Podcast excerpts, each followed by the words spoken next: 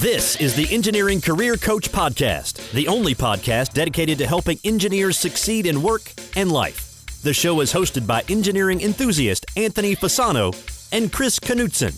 Both are professional engineers who found success early in their careers and now work together to help other engineers do the same.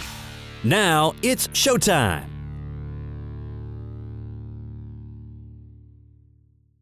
Hello, this is Anthony Fasano, and this is the podcast for engineers who want to succeed in both work and life.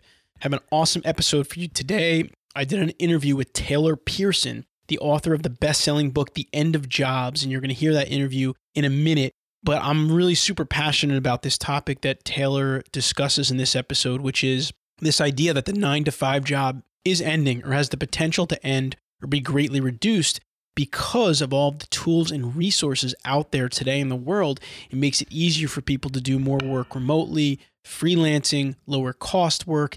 How is that going to affect you as an engineer? How can you plan for that? And that's exactly what Taylor talks about. In the main segment of the show, we'll dive into the research he did to help prove this theory. But then in the Take Action Today segment, he and I will actually dissect specifically an engineering career and how that looks like as far as becoming more of an entrepreneur in your engineering career and going with this theory of the end of jobs. Before we get into the main segment of the show, I do want to take a moment to talk to you about something that Chris and I are actually reaching out to you for, and that's your support. As you know, this podcast is free. We do two podcasts the Civil Engineering Podcast and the Engineering Career Coach Podcast, over 70 episodes a year, completely free to you, the listener. However, quite a bit of work and cost for us because we have an audio producer, we have a team that helps us and we're looking for some support to try to keep this all going. We have one sponsor in PPI, and they'll be with us again, and we're thrilled about that. And that covers some of our production costs, but we're still looking to get more costs to try to support all this content. We've set up a, a, Patreon page, which is a really cool new feature. It's a page that allows you to support our content creation simply by donating a dollar a month, $3 a month, $5 a month, $10 a month, whatever you think it's worth to you. And the idea behind this is that there are a lot of artists out there that create music and other types of content, and people pay them a lot of money for it. However, in kind of the content creation world we're in, there isn't really a lot of money exchange. I mean, a lot of this stuff is free, which is great, and we love doing it, and we love serving engineers. We're both engineers, so we know how difficult it is to advance. But the problem is for us to try to keep this going at the amount of time it takes and the cost that it takes, we just need your help and we need your support. And even if all of our subscribers donated $1 per month, we would hit our goals with this Patreon campaign. So please, all you need to do is go to engineeringcareercoach.com forward slash support. Again, that's engineeringcareercoach.com forward slash support just take a minute. If you could do it now, that'd be great. Go there, pledge, even if it's just a dollar a month, or if you want to do more, that'd be wonderful. Just to help us keep this whole train rolling for you and continue to serve you in your engineering career and your life. So thank you for that. All right, now I'm going to give you a quote actually from Taylor Pearson from his book, The End of Jobs, that'll lead us into the interview with Taylor. And the quote goes as follows The degree to which we're able to design our reality is directly related to our quality of life, freedom, and wealth. Those that design reality have a higher quality of all factors in their life, and through designing their reality, they enable others to do the same by creating more wealth. And again, that's from Taylor Pearson, The End of Jobs, and let's go into his interview right now.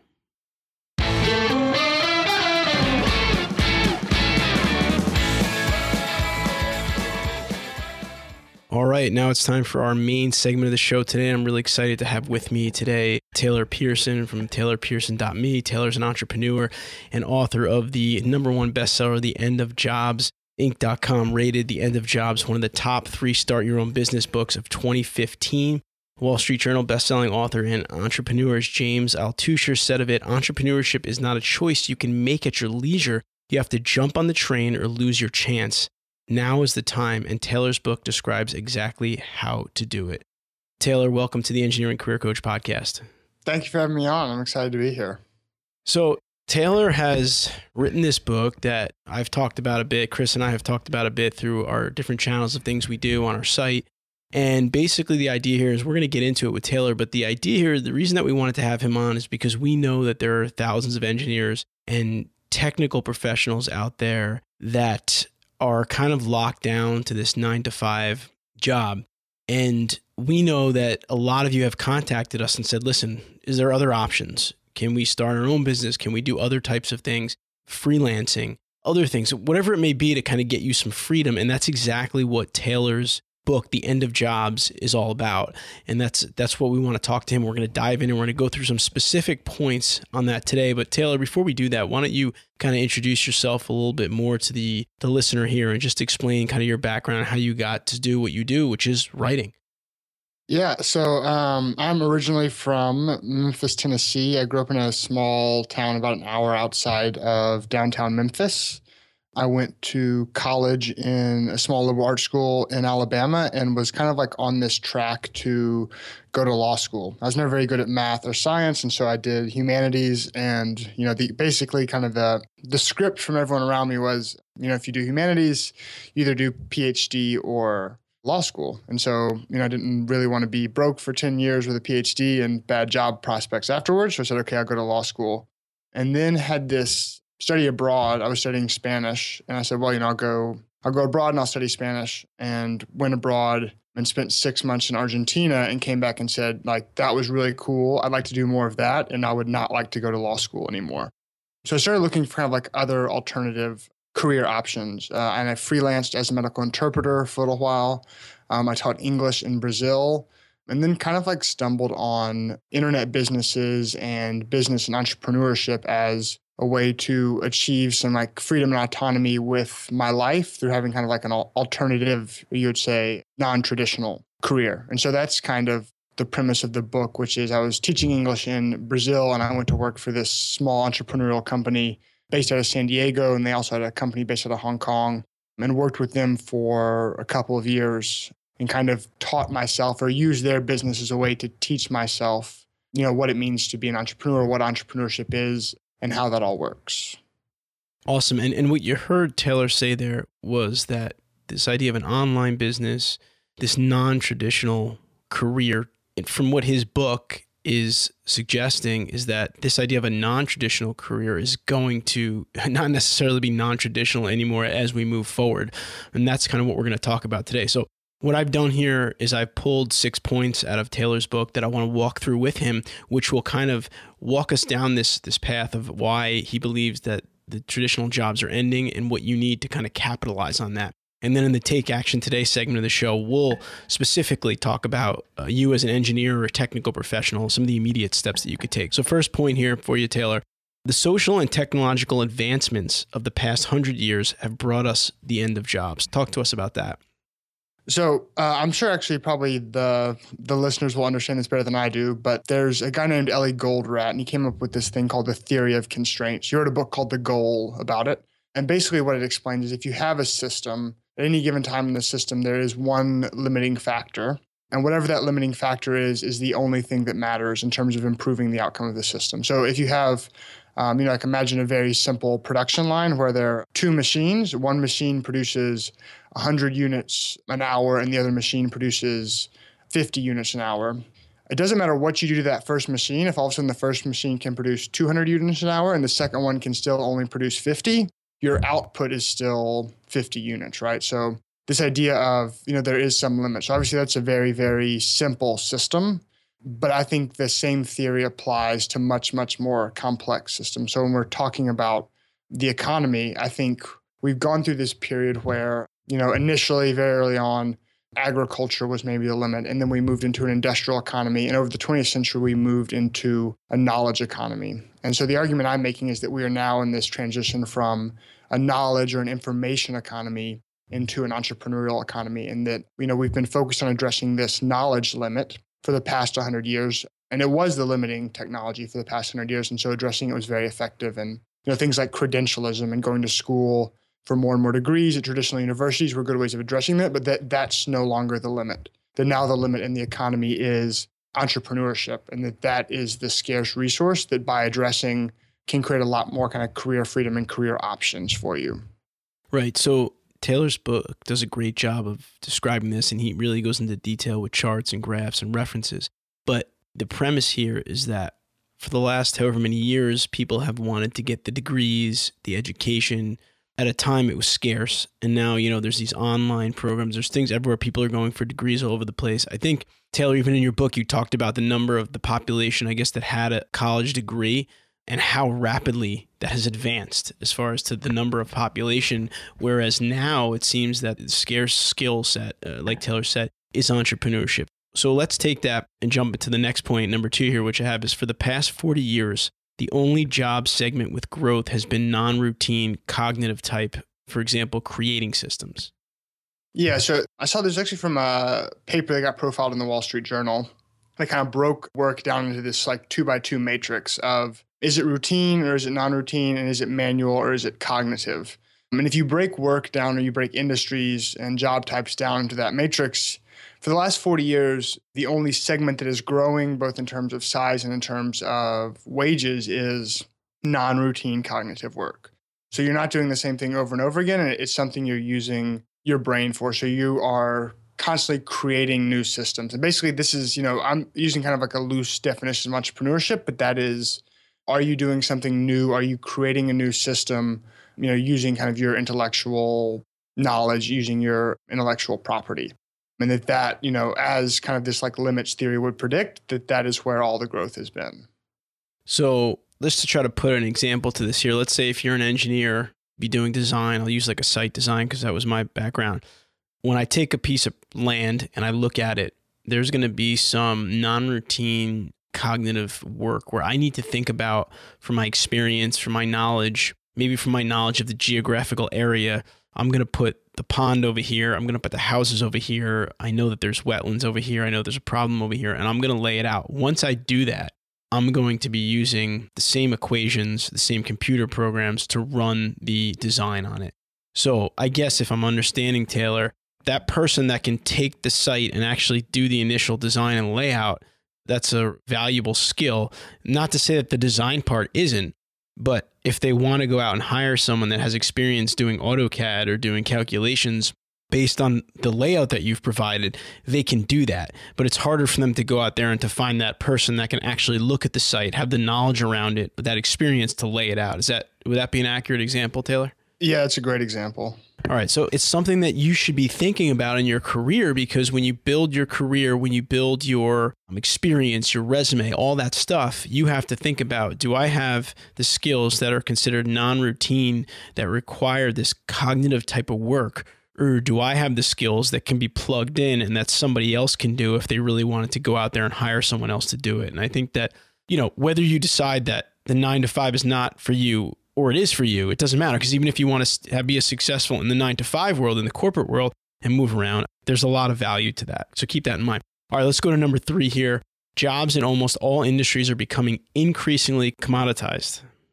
Yeah, so I kind of I'll follow up with the point you made earlier, which is one of the numbers I quote in the book is if you look up until the year 2000, there were 90 million college graduates in the year 2000. So it took all of human history to get to 90 million graduates. Uh, in 2010, that number had grown to 130 million. So, you know, all of human history to get to 90 million. And then all of a sudden, like it's almost increased by 50% in a decade. So, you know, what happens when you have increasing supply and either, you know, stagnant or dwindling demand? You know, it becomes a commodity. That's, you know, like kind of the definition of a commodity. And to kind of cite another number here, there was a report by Kleiner Perkins that came out. And if you looked at job growth from 1948 to 2000 relative to population, jobs were growing 1.7x relative to population. So for every new person, there was 1.7 new jobs. And then that trend, again, kind of paralleling this other thing, has totally reversed. That since from 2000 to 2015, there are 2.4 new people for every job. So, kind of these, all these trends that were true for the 20th century have reversed and they're no longer true. And we're seeing this kind of commodification of a lot of sectors that were kind of profitable in the 20th century. So this is interesting. So when you think about that statistic with the 90 million took all of civilization to get 90 million people to get degree and then it goes to 130 million so quickly, right? That tells you that, you know, as we said before, there's a little bit less demand on that which means it's probably less valuable in the realm of things when someone's evaluating people based on how they can help them. And what's interesting about this is we do a lot of coaching at the Engineering Career Coach with engineers on their career and their advancement, the decisions that they're making to move forward. And of course, one of the things that always comes up is what credentials should I get? Should I get an MBA? Should I get a master's in engineering? Should I get this certification or not? And this conversation that Taylor and I are having right now plays a huge role in that because maybe getting a certain degree or a certain certification isn't the best move anymore because you know thousands and thousands of other people have done it and it's not really going to differentiate you. What may differentiate you more like we talked about before is the being having that skill. And when i talk to a lot of ceos and this is going to lead us into our next point when i talk to a lot of engineering ceos what they tell us is listen we can find someone that can do the technical work what we need is somebody that can bring in the business somebody that can go out there and talk with people can find new opportunities for us and that's that non routine type of work. And that's exactly what Taylor's leading us down with these points in the summary of his book. So, with that, Taylor, let's jump into this next point, which is a very, I think, a very important one. Number four, which is entrepreneurship is a skill set which can be acquired, which I think may come as a surprise to a lot of people. Yeah, so I grew up in Tennessee. My dad was doctor, my mom was his office manager. Um, until I was maybe 22 years old, I'd never met someone in my life that I would consider an entrepreneur. By no means would have called. Everyone's like, you know, you hear these like entrepreneurial stories of like, you know, I was seven and I was like hawking lemonade, and yet, and I don't really have, I don't relate to that at all. I don't have any story about, you know, like hawking lemonade or like, you know, ripping up flowers from someone's garden and selling them back to them. And so entrepreneurship for me was very much a learned skill set. And I think it is for a lot of people. And I think I, have always had this kind of like insecurity around like, you know, am I really an entrepreneur? And one of the things I realized was like, this was a really dumb dichotomy. you know, just like, you know, you can go to school and acquire knowledge, or you can take a course and you can acquire knowledge. Entrepreneurship is the same thing. And kind of there are pathways, there are ways you can acquire entrepreneurship. I know we're going to talk about those in a little bit, so we'll save it. Yeah, we're going to get into that at the end of the show. We'll we'll, do, we'll take a little bit of an example, but I think it's a good point, Taylor, because I know, for example, right now here in the U.S., the show Shark Tank is a real popular show, and you hear all these people get up and they say to Mark Cuban, "I was knocking on doors when I was six years old. I was selling lemonade. I was doing all this stuff."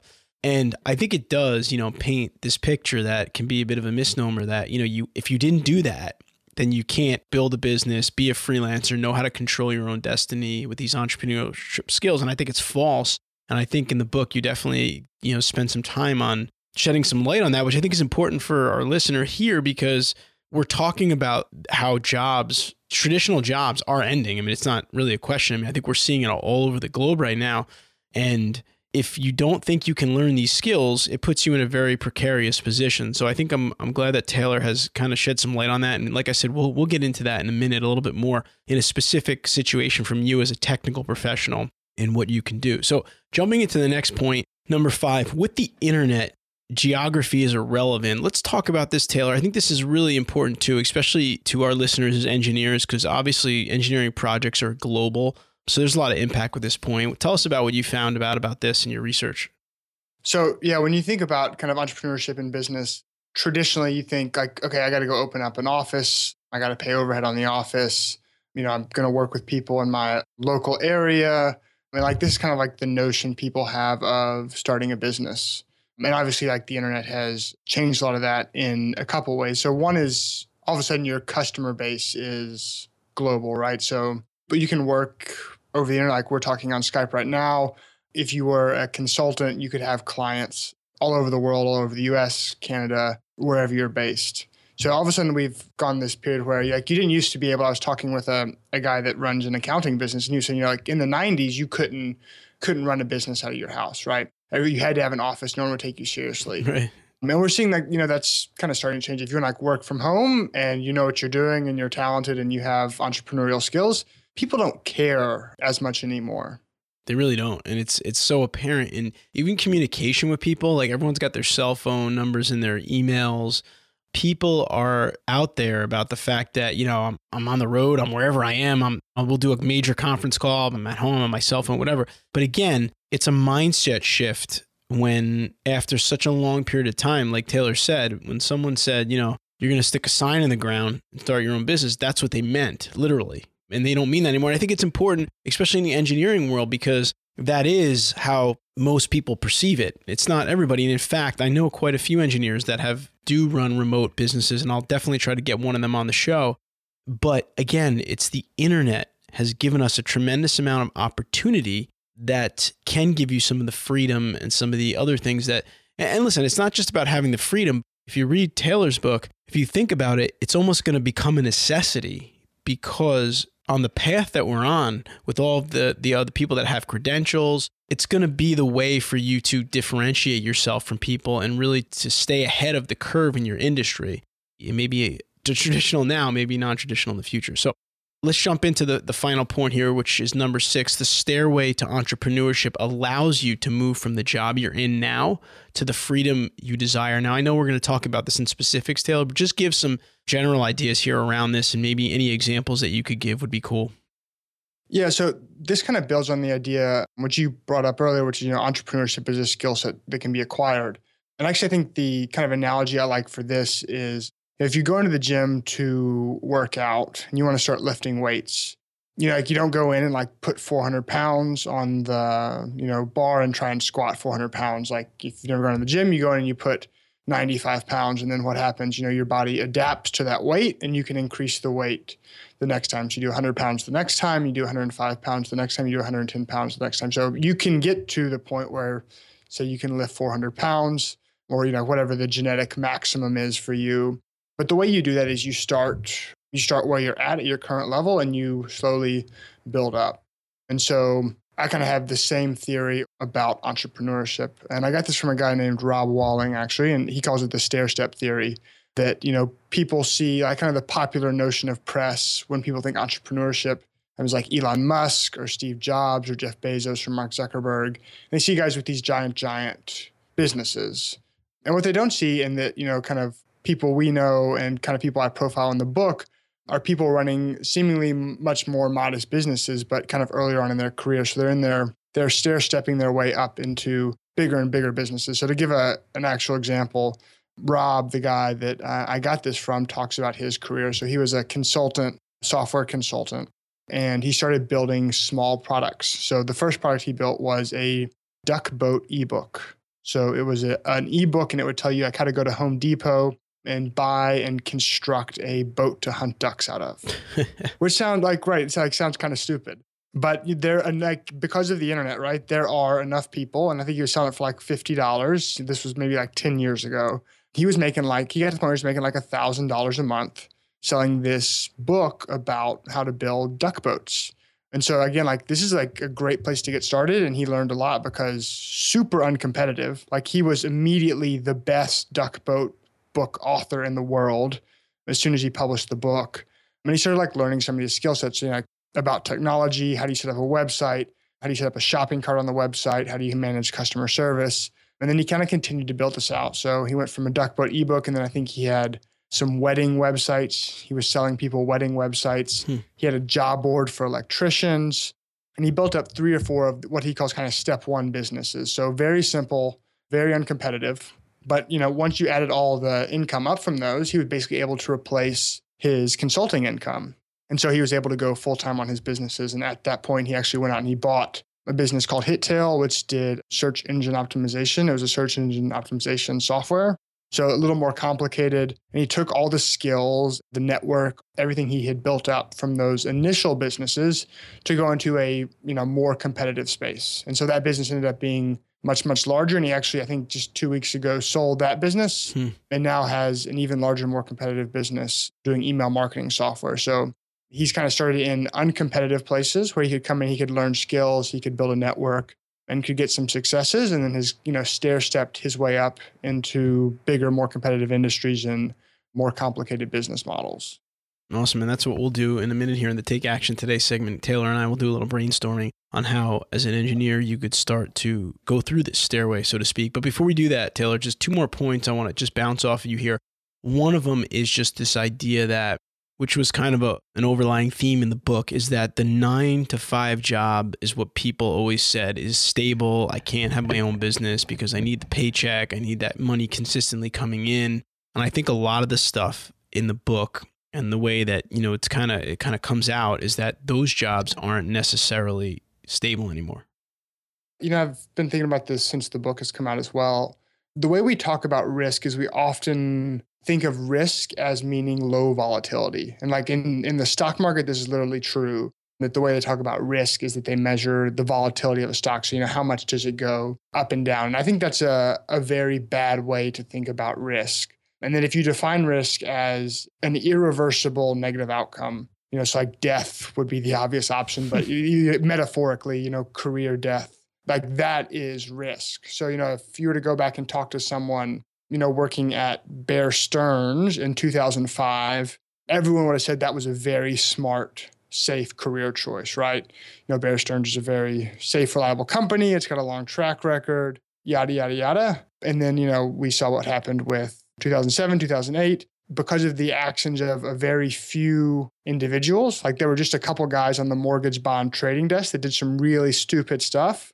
Everyone in that company paid a price and that you know that is kind of a feature of the world we live in now. Um, that you know Nassim Taleb would call these black swan events. That's kind of the popular term now. He uses kind of this uh, analogy of a turkey. So if you think about it from the perspective of a turkey, the turkey's born, and everything in the turkey's life confirms that its life is getting better and better. So you know it's born out behind the butcher's shed. Every day the butcher comes out and feeds it, and you know the turkey says, "Wow, you know this butcher is such a nice guy." And every day that's kind of reconfirmed. The butcher comes out and feeds it and it walks around and, you know, it's getting all the food at once and it's all great.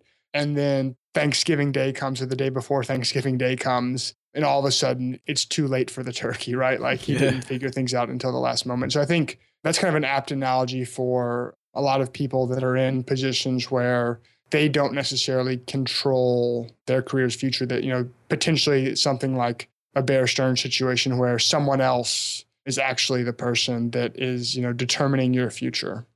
That's a good point. And Tim Ferriss did a really good job in his book, The Four Hour Work Week, of exposing or talking about risk too. Whereas, you know, a lot of times the risk is more of our own fear that we've built up. Whereas if you really break down what risk is, and I think the example he uses as well, what if I do lose my job? Well, I'm not going to have money. What if I do really lose my house? Yeah, like right now in the moment, that sucks. But ultimately if you did something in a few years and save some money you could buy another house probably on the next the street next to it or something like that. But the point is is a lot of times the risk that we're saying and how we're thinking of risk is what we've built up in our own mind. It's really not that big a deal. So i think you got to kind of put that in perspective and maybe get ahead of the curve a little bit.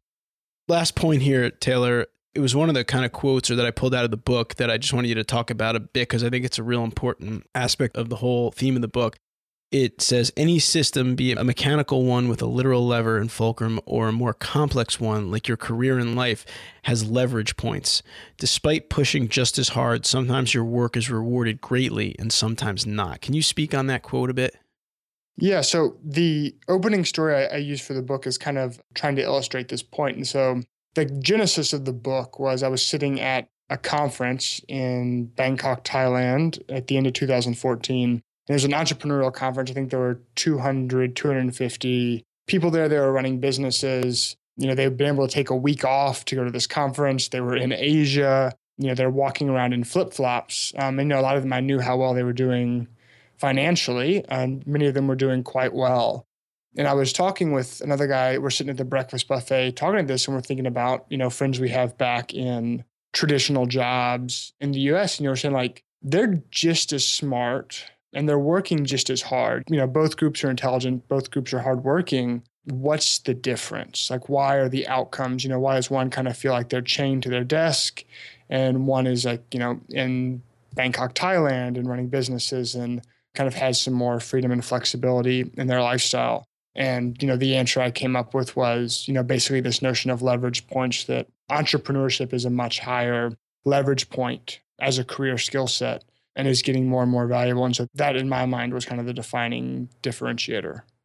So when you say leverage in that specific example, like an entrepreneur might have more leverage, what is that? Can you just describe that a little bit for the listener? Like, what exactly does that mean? The um, metaphor I'm usually imagine like Archimedes quote, like, you know, give me a lever long enough and I can move the world, right? So the this idea of like a, a longer and longer lever, but it goes back to what we were saying about like supply and demand, right? So if you look at talking about college graduates, all these competitive forces moving into the job market, there's less and less leverage. You know, if you had a college degree in 1950, right. you had a lot of leverage. there were a lot of people that were looking for that knowledge because, you know, knowledge was scarce. Like if you wanted to know something, you'd like go to the library and look it up and go to university. And the internet's made a lot of that uh, either not true or less and less true. And so, you know, consequently, the leverage is getting shorter and shorter. So, you know, where is the scarce resource now?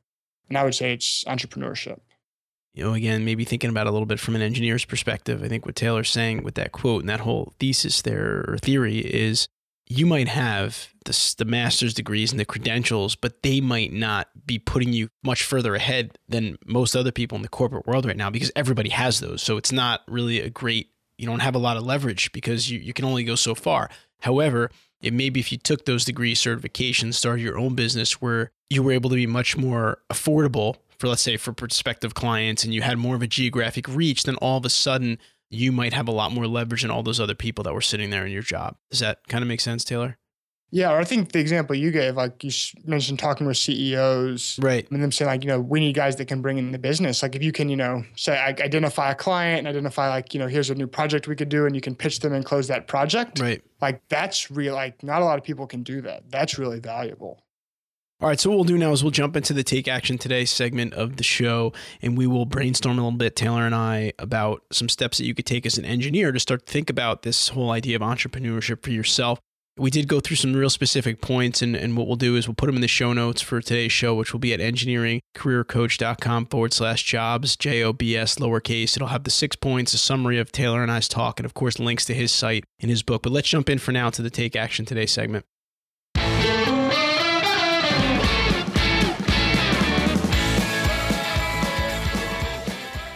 All right, so now it's time for our Take Action Today segment of the show. And this is where we try to help you take the information you heard in this episode and put it actually into action, which would be the whole point of listening.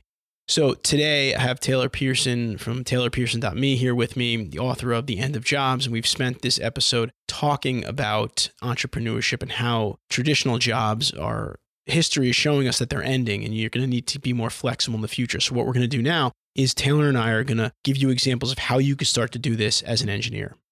All right, so let me set the scene here for Taylor so we could just do some brainstorming. I'm an engineer. My job consists of managing, let's say, engineering type projects where I would start by having a scope of work on a project. I would have a budget for a project and I'd have a schedule for a project. And I need to hit those projects, the deadlines. Some of the things that my job would entail would be talking with clients and corresponding with them and other consultants potentially working on the project, overseeing technical design work, kind of serving as like that middle person between it, and really playing the job of maybe doing some of that non routine work where I'm going to a staff of people and saying, I think we can make this design better by doing this, this, and this. And then they go and do it. But then you also have to go back to the client and communicate that.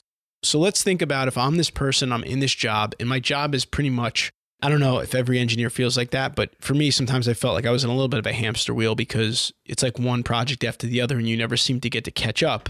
But let's say I'm thinking that I want to do something where I want to maybe freelance or have my own business, be an entrepreneur as an engineer. What are some things that I can do? I've never had a business before on my own. I just want to get started. I came up with three ideas. I'll, I'll put these out here and you can kind of help me adapt them to be more specific for engineers. So, kind of the big picture thing I, I, was thinking about is, you know, how do you take your existing skill set? So you've got a really valuable skill set. And how do you move that into a more entrepreneurial situation? So how do you start to kind of stair step your way up? So the kind of the three things I've seen, I've seen other people in technical professions do um, is one is some sort of like consultant or contract work on the side for smaller entrepreneurial companies. So some of these I've seen people do just through sites like upwork.com, which is kind of like a freelancer consultant hiring platform. You know, you put up your resume on there and you say, hey, you know, I understand SolidWorks or whatever your kind of capabilities are. And, you know, people come to you for contract consulting gigs. So sort of like a side hustle thing where, you know, you, okay, you've got this valuable skill set. Can you start taking that into a more entrepreneurial situation? So there's one option. Yep. Another one is apprenticing. So one of the ideas I talk about in the book is one way to kind of start to stair step and learn entrepreneurship is, you know, can you take your skill set and get it into a more entrepreneurial company? So instead of doing something on the side, can you move into a job at a different company that's much more entrepreneurial? And so I actually have a cousin who's an engineer and he recently did this. So he was working with IBM and wasn't really happy there, didn't really enjoy it. And he, friend of a friend, had a company based out of Texas, uh, Austin, Texas, that was doing, I think, microchip processors. And I'm sure I'm going to, all these terms are going to be totally botched, so I apologize. But basically, cut a deal with this guy. I Said, look, you know, I'll take a 20% pay cut or a 30% pay cut. I can't remember what it was from my job at IBM and I'll come work with you. Like, you got to teach me all the details. Like, you know, how do you find clients? How do you start this business? You know, I, I kind of want to learn from you how to run a business. Hmm. So he took his, he had this skill set and he just took it into a more entrepreneurial company. So now, you know, he's leveraging that skill set. He can bring that value into the company, but he's also, you know, learning about like how to actually run a business. And then my kind of third thought or third suggestion is can you productize some element of what your existing company does and turn it into a business? And so I met a guy uh, maybe a year or two ago, and he was, I think he was an architect, but part of his company's process when they were doing a project is they had to, they would like turn it, there was some software and to present to the client, they would like model it up in this software. So like the client can like click around and they can look and see, you know, the building from 360 degrees, and they can like zoom in and walk through the doors. So it, you know, kind of creates a basically a sales increases sales conversion, right? They get to see what it looks like. But this wasn't like no one in the company was particularly good at this. The company wasn't specialized in it.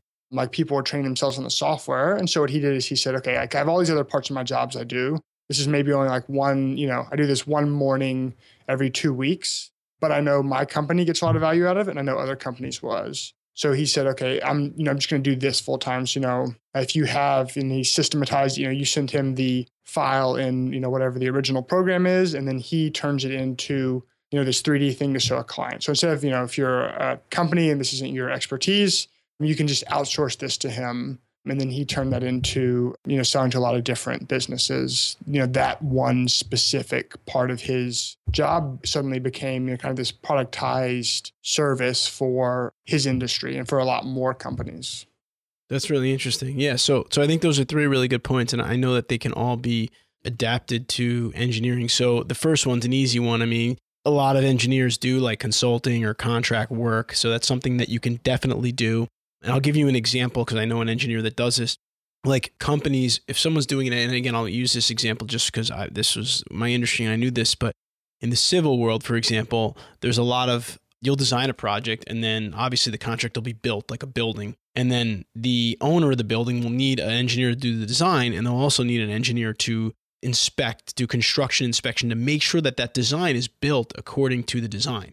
And I know a guy who just was really good at doing inspections, construction inspections. So he just made that his business. It was just like him, I think maybe him and his wife. And they just got a bunch of engineering companies that said, you know, we don't want to send anyone out in the field. We're not that familiar with doing the constructions inspections part of it. So he just went around for engineering companies and did their inspections and was able to build up a good business just doing that. So that's I think that's a good example of number one. Number two, apprenticing. I think this would be the case of let's say, I know for me, like when I was coming out of school, for example, I had some different opportunities of either going with a larger company or a really small company. And I say small, I mean like, you know, five people in an office. And I did work at a small company first, like five people in an office, and I was able to learn a lot about the entire, every aspect of the engineering business that the specific discipline that I was in. And it didn't have all of the benefits of a larger company, like all of the great health benefits, maybe all of the holidays and all that kind of stuff. But I think in the long term, my engineering career, I did much better because I had the skills of of doing that. So it, maybe it wasn't set up or it wasn't referred to as like an apprentice, but that's the way I look at that was because I was in the an op I had an opportunity to learn from the owner directly basically. Would you agree with that, Taylor? Yeah, maybe the operative way of the key insight there is, you know, is the whether it's the owner or the manager, whoever you're working under, is it like a really high learning situation? Are you like learning a lot from them? Exactly. It doesn't mean you can't get that from a larger company because you could if you're in a small satellite office of a large company or a very small department and you're learning some kind of niche. But just you can think about that as you kind of move forward in your career. And the third one, actually, I got a really good example because back on episode 39, we had Sam Lytle on from Civil FX. And the title of the episode was How Being an Entrepreneur Can Help You in Your Engineering Career. And the reason we titled it like that was because Sam was in the transportation world. And what he noticed was, was that on some of the bigger projects, a company would ask for a 3D model rendering of the project before they did it, kind of like to show the clients, maybe to get their loans and get their funding. And Sam was a transportation design engineer, but he was just happened to be tasked with the they bought this program and he ended up modeling it for a couple of the projects and he liked doing it so much that he ended up going out and starting his company Civil FX where he actually now does models for a living. So if you have a big project, you go to him and you get it modeled for the public, for the citizens through the public hearing process. But that's exactly what Taylor's was talking about was basically he saw this one little segment of something that his company did that he turned it into a business and a niche and he's doing well with it. And so you can think like that, like Sam thought that, man, I, you know, I really want to have my own freedom and flexibility. I really loved doing these 3D models and, and using this program. Maybe I can learn it. And then he's kind of put himself into a situation where there's not a lot of companies that do strictly that. And he's got the engineering background too. So someone that hires him knows that not only is he just a person that has an art background or a graphics background designing this model, but he understands the project, how it works, and he can integrate that into his design. That's awesome. That's a super cool business. Yeah, it's awesome. And now he gets to work on some cool projects. So I think we did a pretty good job here. And I think that if you are an engineer, doing any or all of those is going to help be helpful for you because I do believe, as Taylor's book suggests, that times are changing. There's another really good book called Value Redesigned which is specific to the engineering industry, talking about how a lot of these consulting companies are not going to be able to continue the way they are now. And that may be another guest to have on in the future, but we'll link to that in the show notes as well. So, Taylor, I guess the best place to find your work is on taylorpearson.me. Is that right? Yeah, that's the best. So, Taylor's got, he writes some really good articles. He calls them essays. They're pretty in depth and they cover some really interesting topics, all related to the stuff that we talked about here. And the one thing that I would say to you is don't try to ignore this because times are changing. And if you could put yourself ahead and you can get kind of into something that's scarce, something that isn't as common, your value is going to be higher. And your leverage, like we talked about before, you're going to have that leverage to succeed. Taylor, thanks a lot for coming on with us today. Really appreciate it, man. Thank you for having me on, and thank you everyone for listening. All right, I hope you enjoyed that episode. We'd love to hear your feedback, comments, or questions. Go to engineeringcareercoach.com forward slash jobs and you can put in your comments and I'll make sure to get Taylor a link. This way, if you have anything you want to ask him about the book, we can see if we can get him to respond to that. And again, check out his book, which everything you can find is at taylorpearson.me. And until next time, please continue to engineer your own success. Thank you for listening to the Engineering Career Coach podcast. Be sure to visit engineeringcareercoach.com, where you can find all past episodes and also download a free three part video series created specifically for engineers to help you best utilize LinkedIn for networking, improve your communication and speaking skills, and also to help develop your leadership abilities. Now is the time to engineer your own success.